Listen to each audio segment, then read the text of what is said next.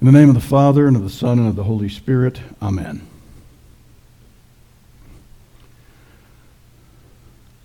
I like to grill things. I don't use the stove. I microwave and I grill, nothing in between. That stove is just another useless countertop as far as I'm concerned. But when I grill, I generally do more meat than I need so that I can have a sandwich the next day. And I've done that many times. But one time, a couple years ago, for some reason, I got a hold of a piece of meat that was pretty much all gristle. And I went to make a sandwich of it the next day and uh, slapped two pieces of bread around it. And, and when I tried to bite it, all I did was tear the bread up because it was so, so tough. It was a tough sandwich. That's today's gospel lesson. The gristle is the gospel lesson for today, talking about church discipline, church confrontation. And that's, that's, uh, that's a tough sell.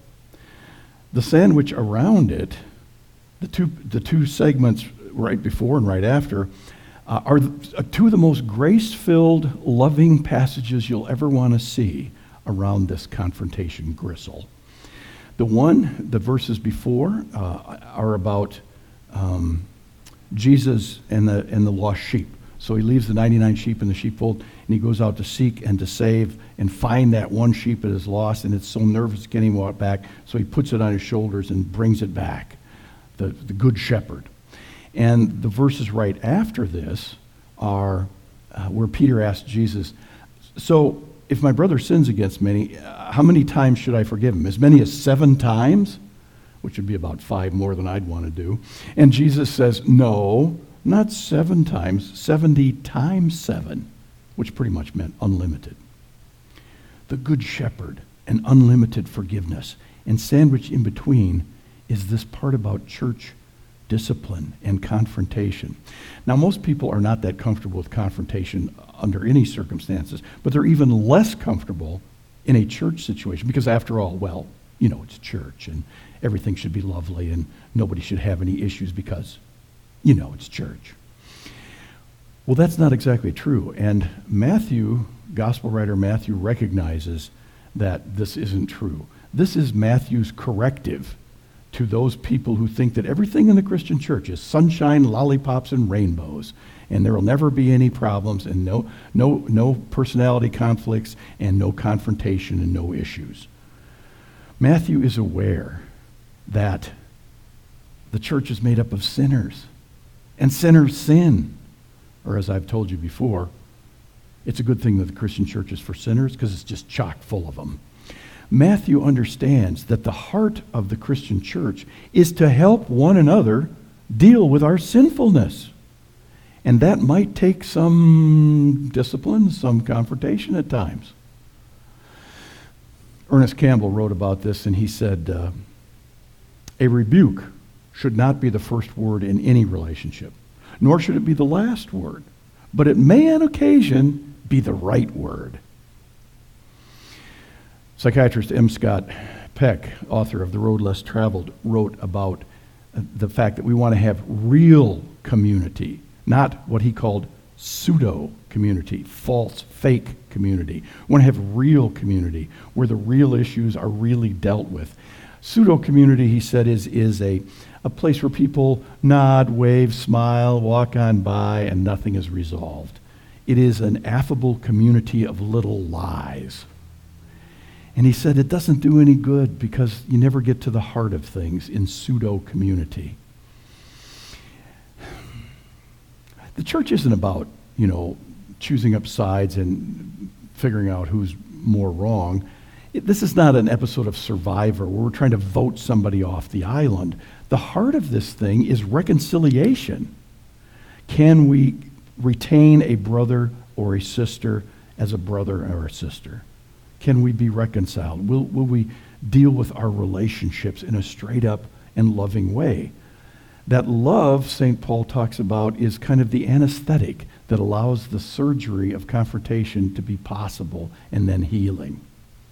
That's what we want to have. So, uh, what kind of issues need to be confronted?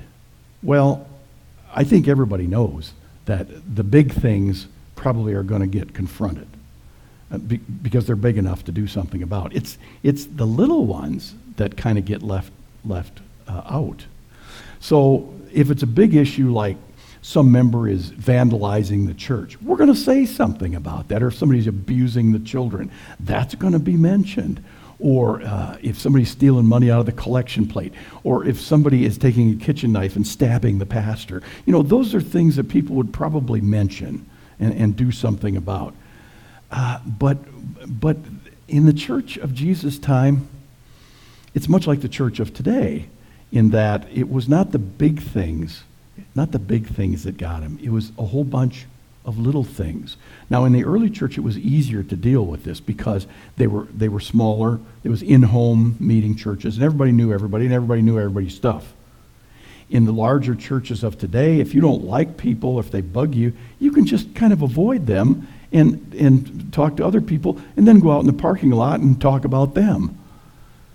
Hopefully not, but that's what happens. But those are kind of the small things that we want. Now, uh, you know, whatever they were at their time, uh, I'm not quite as sure, but I, I know what kind of stuff it is in our time. And that is stuff like this somebody got inadvertently passed over in communion and didn't get it. Some person didn't get a call from the pastor when they were in the hospital even though the pastor wasn't told they were in the hospital.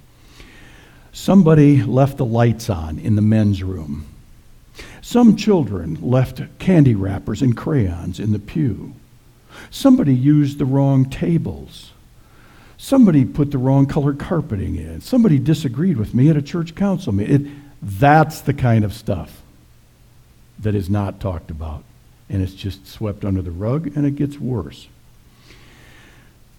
That's the kind of stuff. Now, the question is why. All right, I'll give you several reasons why we do it. One, because if another person has been offending us or doing something we think is wrong, they may not know that this is a problem. They may be totally oblivious that they're doing something that really irritates you. And until you tell them, they still don't know. Secondly, in this issue, whatever it is, they might be right and you might be wrong.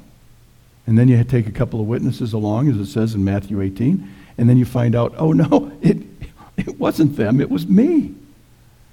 And thirdly, if something continues to bother you, you want to make sure that this isn't an issue that, why do you want to let these folks live rent free in your head?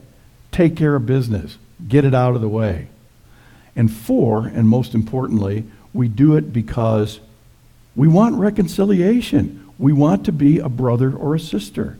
We don't want to uh, lose friendships or relate. We, we want to be reconciled. Now, that's, that's the why. Now I'll tell you the how. How do we do this? How do we confront? Remember, confront means to level with people. You're on the same level as they are. This is to condemn, like this. This is to confront. I'm on the same level as you, and this is what I'm seeing, and I'm concerned. So when you confront somebody, you use a feeling word, not an accusation, not, you always do that. You've already lost them when you start that. You use a feeling word and an I statement. I feel concerned. I feel irritated. I feel annoyed, apprehensive, you know, whatever the feeling is that you have. And then the situation when you do this. And I would like you to do this, and I'm willing to help you in this area. So I feel, I see, I want, and I will. That's the how. So let me, um, well, let me use an example for this.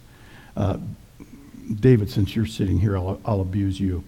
So uh, I would say to David, David, I am concerned about you because I see you keep coming to church without wearing any pants.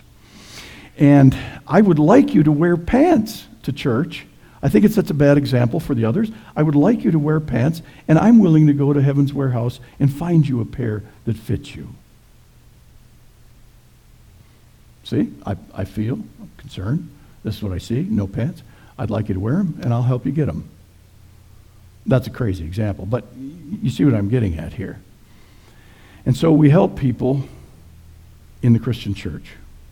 Somebody one time said that um, it, facetiously. The Christian church is kind of like Noah's Ark, that if it weren't for the terrible storm raging outside, you couldn't stand the smell inside.